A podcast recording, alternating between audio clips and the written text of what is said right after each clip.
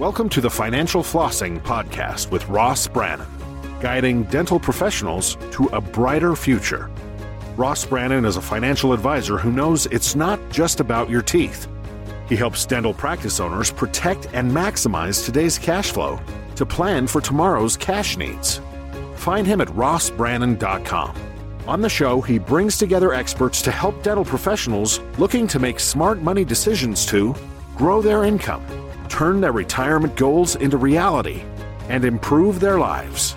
And now, here's your host, Ross Brannan. Welcome to the show. Today we have a special guest, Trey Hargrave. Trey is with Dental Space Advisors and is based in the Dallas Fort Worth area. He is one of the country's foremost dental real estate experts. He's helped many general dentists find and secure the ideal location for their startup dental practice, as well as many pediatric dentists, orthodontists, periodontists, oral surgeons, and prosthodontists. He's helped start up dental practices in various cities across the country, including all major and minor markets throughout Texas, including Dallas, Fort Worth, Houston, Austin, San Antonio, and many others. Trey, welcome to the show. Thanks so much for having me on, Ross. Excited to be here. So, obviously, people can gather that you're in commercial real estate by listening to the bio, but you're not just a commercial real estate broker. So, kind of tell people what you do. So, we are commercial real estate advisors to dental professionals at all stages of their practice life cycle. That's, you know, sometimes a startup looking to do their first office, sometimes it's an established office looking to potentially relocate. We help with multi location strategy. So, doctors that are, are doing a second, third, fourth, and so on. Uh, or even doctors that are in a renewal situation, helping them through the strategy of that, whether to renew, uh, should we consider moving the practice? How do we gain and develop leverage in that situation, uh, which oftentimes can be a challenge? But really, our meat of what we do it's it's advisory. Uh, it's trying to be consultants, advisors to dentists through this process, guiding them honestly through this this journey of starting out on their own, uh, or anything involving real estate choices or selections at any stage of their career our focus is not on being salespeople. Uh, that's just not how we're wired or structured. We're very much what our, our name implies, and that's advisors. So we talked, you know, offline. And so the way you guys approach it is vastly different and um, more strategic and detailed than a lot of than the way a lot of commercial real estate agents deal with finding a space. Talk a little bit about how you're different and not that they're wrong, but just how you're different in, in the way you approach it. Yeah, I, I, think a lot of it comes down to so listen, there's there's thousands of commercial brokers out there. In, in our market alone, we're based out of, of Texas, but headquarters is in Dallas, DFW. There's probably over a thousand commercial brokers in DFW. And many of those would likely be competent enough to get a transaction done. Now, what we focus on is high performance results. It's high performance offices. And so it's it's everything that we do and the approach we take to helping making the process understandable, effective, relational, and ultimately successful for any doctor we're guiding through it. If we just have knowledge on real estate and not on the dental industry, changes in the industry, the complexity of it, and where things are going, you know, there's only such a small percentage or angle that we're approaching that client where they're not getting the full picture. We want to give them the full picture. Um, part of that as well, we really were big on interpretation of information, trying to make it efficient, easy to understand, not to complicate the process. People are busy enough out there and overwhelmed with everything they've got on their plate. The last thing we want to do is put more on their plate to overwhelm them even further we try to take the complexity of this process, break it down simply, make it easy to understand, uh, and then just make sure that they're we're having an honest relationship with each other. It's being candid at every turn, uh, being their checks and balances.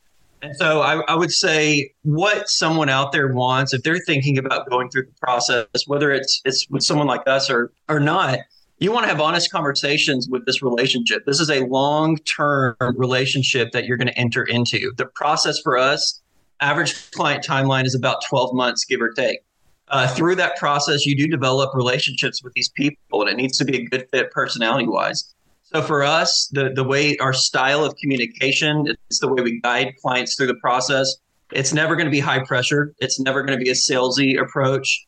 And if I'm putting myself in the doctor's shoes, that's the last thing I want. I don't want someone who's trying to sell me on something. Um, so we're not going to be coming in using sensational, you know, approach. We're going to be very honest. We're going to be very direct. We're going to be very candid, uh, but ultimately in an advisory posture. That's what we're about. Yeah, it's it's a lot more than hey, I saw this sign on the space available. Can I get in there? You know, it's a lot more than a lot of people realize. Talk about you know some of the issues, whether it's like you know how important the location is, and like for you know whether it's like hey, you want to be in a strip center. Well, actually, you'd rather be in a medical office complex or you know the demographics of a location. Like you could have the great, the best demographics but if your access is not very good, it's gonna it's gonna really have a negative effect effect on everything. Well, and, and, and that's a good point. So I'll break that down into answers. So that starting with the second, you know, location obviously is very important. Demographics is a validator in many ways to that. Now, everybody out there from a commercial real estate platform provides demographics. And doctors, I think, are told entering into this process how critical uh, getting demogra- demographics and competition data are.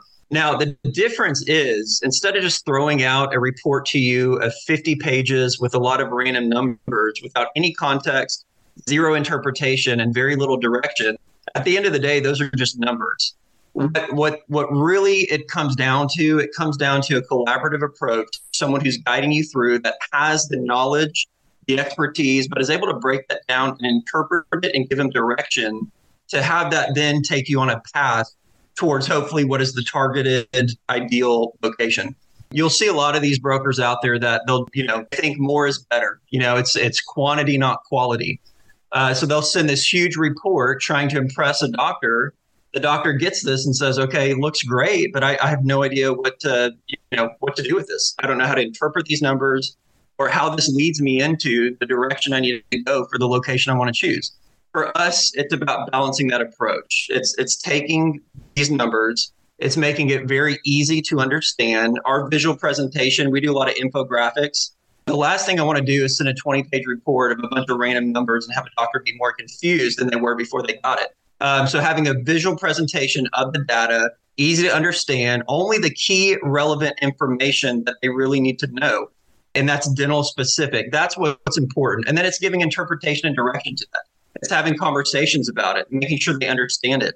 Even on the competition let me, ratio. Let me let me interrupt you. You said there's that's dental specific because you know you could be.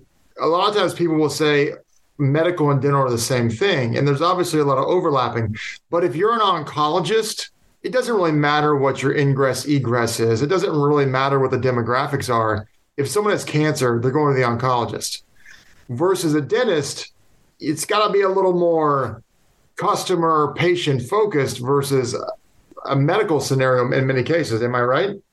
It is. I mean, uh, the reality is, and there's different ways to look at this, but you are you're community based practice. You're not an impulsive destination like a restaurant would be. So it's it's how you build that presence. It's what the community around you reflects and how that fits the goals of the, the type of practice you want to have. And all of that is validated in many ways by the demographics and the data but it's got to be a collaborative approach. You have to have honest conversations with whoever the advisor is you're working with about what's behind those numbers. So, for instance, I'll give an example.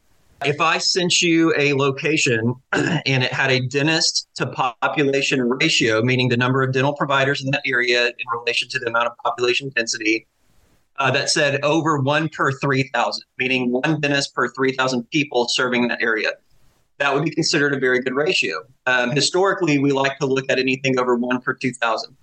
Now, there's a lot more to that. If you go out to that site and you see five dentists across the street, let's say three are, are major DSOs, which are extremely aggressive on, on marketing, and then two are uh, large established private practices. I don't care how strong that ratio is of one per 3,000, it feels competitive. And we need to know, we need to understand who these competitors are, how your space compares to them, and how you're going to be positioned as the new dentist coming into a situation of pretty strong competition around you. So even within that data, it's having these conversations. It's guiding each other through this where We're giving you an honest assessment of that. Even if the data says this could be favorable, will it be? Will it be favorable? And then even in that, it's it's getting the relevant data. Is a three mile radial analysis an appropriate evaluation of the competition for that location? Or is there a trade area? Are there artificial boundaries that three miles not really taking into account where it's not really reflecting the true accurate picture where you're drawing patients from? Those are conversations we want to have. What is relevant? What makes sense? And what's the best approach to evaluating this location for your new practice? Now, going back real quick to the first retail versus medical office, we get this all the time. I think it is situational and it's, it's situational based on market, based on the individual, based on what the norm or trend is for dental practices in that city or that town. Uh, for instance, for Texas, the major metroplexes, retail is a big deal right now. The consumer expects convenience and convenience is often found, found oftentimes found in retail. Uh, now, does that mean you have to go retail? Absolutely not. There's some doctors that, from a professional image, just have a really tough time picturing themselves going into a retail environment, and I totally get that. Aesthetically, professionally, there's a lot to be desired about a medical office or a professional office setting.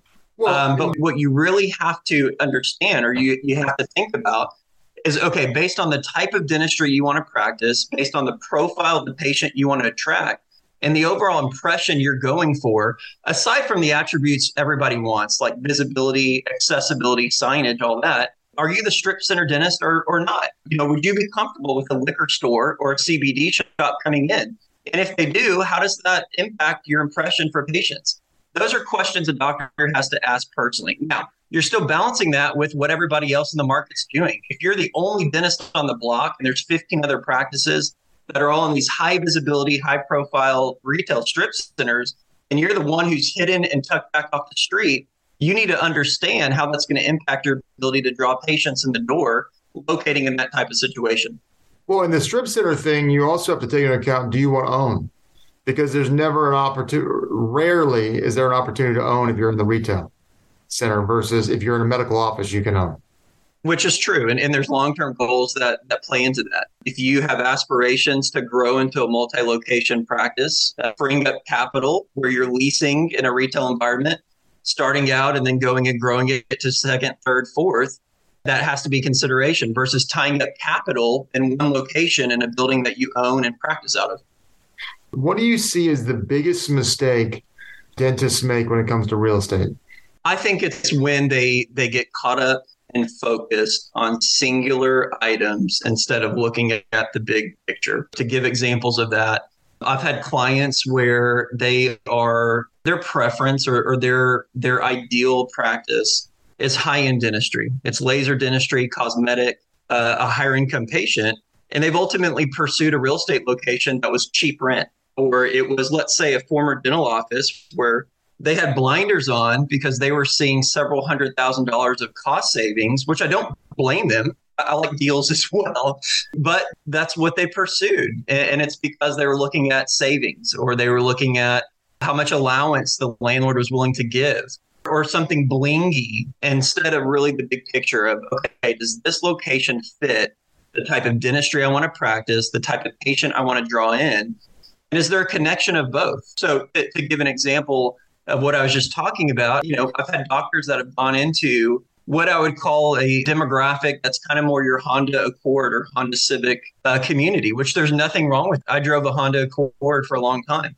Um, but if you're trying to practice in a Rolls Royce type uh, practice environment, and those are the treatments you want to uh, to do, it's going to be really tough to make the connection to that community because that's not the fit. And that's what I see where people jump into mistakes. It's where they have singular focus that dictates their decision on where they ultimately locate.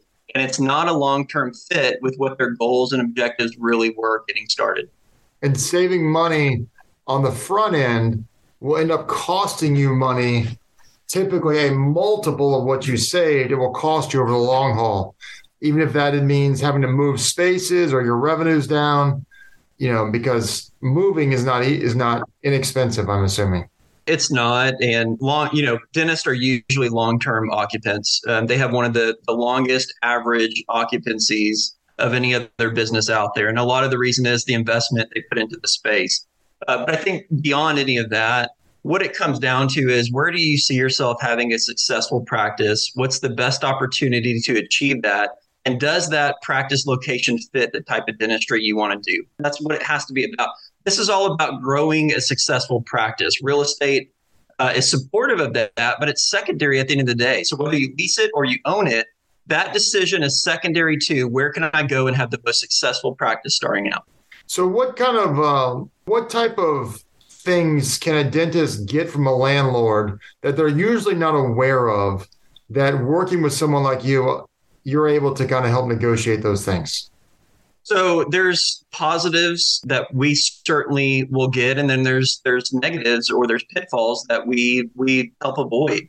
And it's all about trying to mitigate that risk and surprise and then maximize their success. So specifics uh, i'll start with some of the negatives. Um, in the past couple weeks, I've had leases where the landlord has been adamant on retaining a percentage of the practice sale. So when, when the doctor goes to sell their practice, they want to retain the uh, percentage of the consideration uh, of, of the actual practice sale. Wow. You can imagine how crazy that is. If it's a million dollar practice and landlord sets to gain, you know, 200 grand from it, it's it's crazy. And there's landlords out there doing that and they're sliding these in or slipping these into leases uh, and you could have an unsuspecting doctor that agrees to that unknowingly. And what do you know? When it comes time to assign their lease under a practice sale, the landlord has claims to 20% of that practice, of the practice valuation. We see, uh, boy, there, there's a pitfall of stuff. Something that, that happens quite a bit in existing spaces that are older buildings is, is asbestos. Uh, it's hazardous material. Doctors that are can of worms and it is opening up a can of worms, uh, and that could be a ten to twenty thousand dollar remediation cost. And so, if you don't know to ask for that and to get landlord to pay for it, that's at your expense, and it's being tacked on everything else you're paying for. What we have a lot here in DFW and in Texas in general, it's because we're developing at such a high rate. There's things called road impact fees, change of use fees, and these impact fees could be i just had one the other day 40 you usually see that in developments but now you're seeing it in leases? These are these are being transferred from the landlord to the tenant uh, because what these landlords are doing is trying to get any way any approach to pass through cost to the tenant in every single situation. And so when they're going to develop these sites they're looking at their cost basis in the deal. And they're also looking at what could we transfer or delay a cost that we would naturally incur and pass that on to the tenant. One way of doing that is in the, the form of impact fees or change of use fees. Instead of making dental an approved use in a new building, they make it general retail and they pass that cost through to the tenant when they go to uh, submit permits. So I just we just had a client that had a landlord send them a forty-five thousand dollar bill last week for an impact fee that they should have been responsible for. Now, fortunately, that was an item that we're always sensitive to in the lease review, and we had it as a landlord responsibility. So they were not happy or pleased when we went back, referenced that language, and said, "Hey, this is actually your forty-five grand bill." Now, if you didn't have that coverage, that's a hit, and that's a big, big hit. Well, there's no uh, way. There's no way a dentist without the proper real estate agent would ever know that or catch that. Well, and again, it's it's about checks and balances. It's having a, a good attorney. It's having a good real estate broker because they don't compete. They're collaborative with each other, and, and they check and balance each other's review. Your broker should be looking heavily from a business uh, and an economic perspective, and that's that's all items of the biz- business not just the economics of the deal, but your attorney obviously is going to have more legal focus. So there's a lot of avenues that you're not going to be necessarily verged on that you need to have a team approach to make sure that you're mitigating that risk. So what you're telling me is uh, the real estate industry has evolved from triple let, triple net leases to quadruple net leases now. it can, and, and, these management fees, you need to make sure you understand how those are being uh, detailed within the lease document because the, they can, you know, if it's open ended, they can technically charge whatever they want for property management if you don't have a cap or a limit to how much those can increase uh, or how much they can be. Yeah. Yeah, that's absolutely fascinating. So, what do you see out there um, with the real estate market slowing down and interest interest rates going up? What do you see out in the commercial market right now? So, commercial hasn't at least, and, and again, I'm always hesitant to speak generally because each market across the country is different. And we do work within different markets throughout the country, but our main focus is Texas. Texas has not incurred a slowdown on commercial real estate. Now, there have been some impacts. Um, so, rising interest rates, for instance, has made some developers out there that were considering a new development. They may be hesitating right now, or they may have, may have pulled back. Their lender might be pulling back. They're also, what I'm seeing is these lenders that were lending to these developers to go out and build a, a 20,000 square foot shopping center many times spec where they weren't even requiring a certain amount of that building to be pre-committed or pre-leased. Now they're being more rigid in that. They're saying look we're not going to lend that money unless we get at least 50 to 60% of that threshold committed before you move forward uh, it was the wild west. You know we it was just such a and it has been so vibrant but now because of interest rates you do have lenders looking at that more. Now demand has not slowed. Demand has been a rapid pace and this has been most of texas.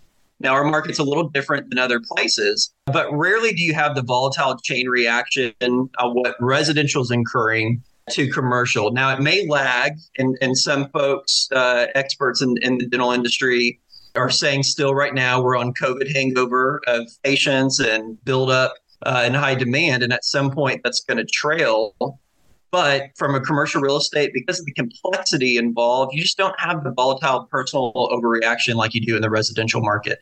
So we haven't seen it. Uh, now, there are some things impacting because of the rates. You have some developers that I think are going to continue pressing pause or at least thinking twice about developing centers and what that's going to do. It's likely going to create a shortage of supply um, we already are undersupplied in terms of product, commercial real estate product here in Texas compared to the level of demand.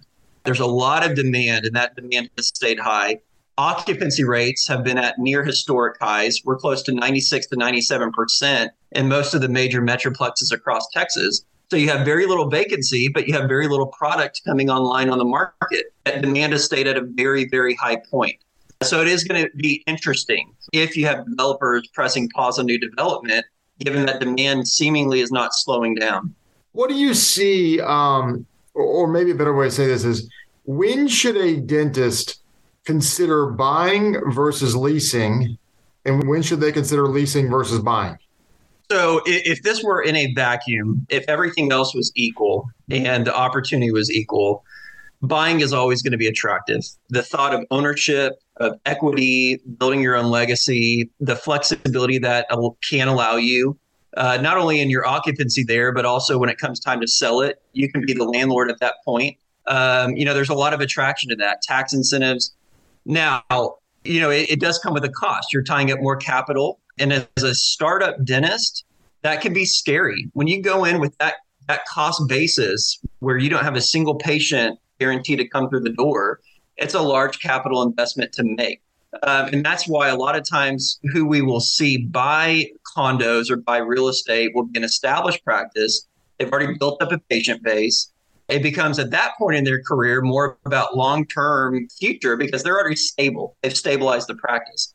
As a new practice, a lot of times because you have a growth mindset, I have to come in, generate patients, and grow that to stabilize it oftentimes that ends up being a lease scenario. Now, at the end of the day, whether it's lease or or own, it's all about the opportunity. It's about where will you go in, have the best opportunity for success.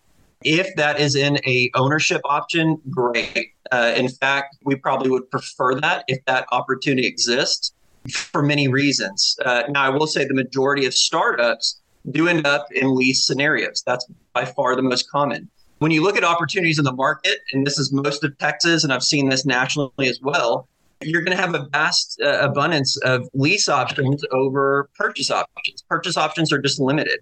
A lot in commercial real estate is sold as investment, meaning if they put it on the market, it's oftentimes 100% leased or occupied property that they're selling nationally as an investment opportunity. So usually you're just not going to have an abundance of ownership opportunities in commercial real estate. Most are going to be lease. Do you ever see landlords charging a rent based off uh, the revenue of the practice? What they try to do is is do what's called percentage rent. So to a degree, yes, uh, and in fact, to the prior point we had, I see that in, in most leases where they try asking for this language. Now, something, it's one of the key foundational points we strike right away. We, as a dental or medical office, should never have to pay to landlord a percentage of our profits to kick back in addition to rent. Now, what's crazy is restaurants do. It's very common in most restaurant leases here in Texas. Retail does too, a lot of times, and retail retail will too. Uh, and so, what that means to the viewers you know this restaurant going in that's paying their base rent and they're paying their expenses their triple nets to a landlord and then in addition to that they're paying a percentage of their profits over an established break even point back to the landlord so landlord is actually benefiting from their business doing well because they're receiving a portion of those profits that could even be in addition to paying for the patio space as well uh, those aren't free. Patios are not free. So they're paying that too. So you look at these restaurants and retailers and, and the volatility of closures on that. But then you look at the margins and the landlords are not helping their, their factor. But for dentists, it should never be something you agree to in your lease where you're paying a percentage of your profits of the practice back to the building owner. Should not happen. So if someone wanted to work with you, what does that process look like? So it starts with an initial conversation, whether that be a, a coffee, a Zoom call, you know, face to face. But it's really us finding more out about you, finding out about your situation, your background. I love hearing people's stories. Um, that's my favorite part of what we do is is hearing individual stories, and you'll see that those are always different. Um, so it's finding out their goals and objectives, finding out what their long term goals are or short term goals, and then we go high level, high level of okay, here's here's the process. Uh, here's how we we can get started together. But for us, we like to take a targeted approach. So the more detail and the more collaboration we can have on the front end, the better the results on the back end. We're not quick to rush into the process because there is a lot to it. Uh, and for us, we want to hit the bullseye. We don't want to just throw a dart blindly uh, without really knowing what we're looking for. So that does require it requires conversations and meetings up front before we get into the meat of looking at spaces. So working with you, it's really a relationship, even a long-term relationship. This is not a transaction like, you know, a lot of people foresee it in these types of situations. Man, to, to quote one of my favorite movies, The Godfather, um, you know, it's it's opposite of what they say. You know, in, in the movie they say that this isn't personal; it's strictly business. Well, it's it's the opposite for us, uh, and it has to be. When you work with someone for a year plus, in most cases, it is personal. It's not just business. Uh, you start to develop a relationship with them, and vice versa. I've got clients that helped as as long as four, five, six years ago that I meet for dinner, and and because of that, you know, you went through this process together at such a critical time in their career you know, this is their family's livelihood and, and you take that personally. And so it's natural you're going to have a relationship with them. You know, I'll see some people in sales that have a 30 minute sales process and boom, it's on to the next one. And, you know, naturally, because of the process, you're just not going to have a, a, relational aspect to that. But it is very different in, in this process. It's just such a long, extensive timeline that it's, it's, it is, it's natural to develop a relationship with the folks that you work with. Now, you do a lot of work with startups, but you also work a lot with existing practices, correct? That's correct. And if yeah, we go ahead. No, go ahead. No, I was going to just change subject, so I finish that thought right there. Well, and we work a lot with doctors that are considering retiring in five to 10 years, and they're trying to get the most out of their practice valuation. And part of that decision is is relocating an option? What does my cost basis look like if I were to do that versus the gain I could receive uh, by upgrading an office location and, and, getting back a multiple on, on when I sell it?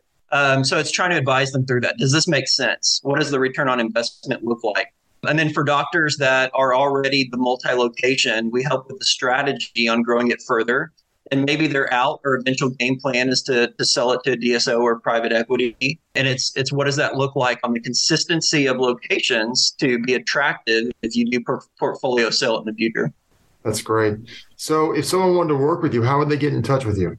So reach out in any method, can email, can call, can find our website or Facebook page. Uh, that's all pretty visible under Dental Space Advisors. My name and bio is on our website, and my email address is on there as well. So it's dentalspaceadvisors.com. And is there anything that I didn't ask that I should have asked that, that you feel would be really important to uh, to share? I think a lot of people right now are worried about just the, the future, what the future holds. Um, not only the market, dentistry, you've got DSO and public consolidation aspect to it. I think people are just nervous in general. And uh, I, I, think, uh, you know, a good example of, you know, to, to kind of give the big picture, there's in 1984, there's a dental student that, walked into his first day of dental class. Uh, his name was Jordan. And he was told by the professor, allegedly, that the golden age of dentistry was over and that if he was looking for a successful career, he picked the wrong industry. Uh, so almost 40 years ago. It changed the entire course of this kid's life, and he went into something different. Uh, this guy's name was Jordan Belfort, otherwise known as the Wolf of Wall Street. And he went completely different course. Now, I say that for two reasons. One, the golden age of dentistry was not over. We clearly know that. Uh, over 40 years, it's amazing to see what's transpired. But number two, when you're talking to friends or colleagues and you're reading things online or Facebook, a lot of times you do see the anxiety that others are producing without really getting the full picture. And so I think we're still positioned really well in dentistry. You chose a great career. The market historically is always going to have ups and downs. Dentistry is going to have ups and downs. Um, but the champions of private dentistry, it's still a very important, a very important thing um, and and it's still extremely profitable to go and open a practice, but you have to do it right. I would argue that owning a dental practice is a license to print money. It's, it's an well, it's an incredible opportunity if you treat it like a business. Now, not everyone does, and they, you've heard me. If you listen to this podcast, you heard me talk about that a lot. But it's a, it's an incredible opportunity. So, um, if you're a dentist, kudos to you. Pat yourself on the back. Just take advantage of that. So, Trey, I really appreciate your time today. This has been a very informative conversation. Appreciate it, Ross. Thanks so much for having me on. You've been listening to the Financial Flossing Podcast with Ross Brannan. This has been another episode of Financial Flossing with Ross Brannan, guiding dental professionals to a brighter future. If you liked what you heard, consider subscribing wherever you listen to podcasts. For more on Ross Brannan, visit rossbrannan.com. This podcast is for informational purposes only. Guest speakers and their firms are not affiliated with or endorsed by PAS, Guardian, or North Florida Financial, and opinions stated are their own. External sites and material are provided for your convenience in locating related information and services. Guardian, its subsidiaries, agents, and employees expressly disclaim any responsibility for and do not maintain, control, recommend, or endorse third party sites, organizations, products, or services, and make no representation as to the completeness, suitability, or quality thereof. Guardian, its subsidiaries, agents, and employees do not provide tax, legal, or accounting advice. Consult your tax, legal, or accounting professional regarding your individual situation. Ross is a registered representative and financial advisor of Park Avenue Securities LLC PAS. OSJ 3664 Coolidge Court, Tallahassee, Florida 32311. 850-562-9075. Guardian Life Insurance Company of America. Guardian, New York, New York, PAS is a wholly owned subsidiary of Guardian. North Florida Financial is not an affiliate or subsidiary of PAS or Guardian. Arkansas Insurance License Number 1613-9032 and California Insurance License Number 0L10073 2022 148268 expires 1224. This podcast is a part of the C Suite Radio Network. For more top business podcasts, visit c-suiteradio.com.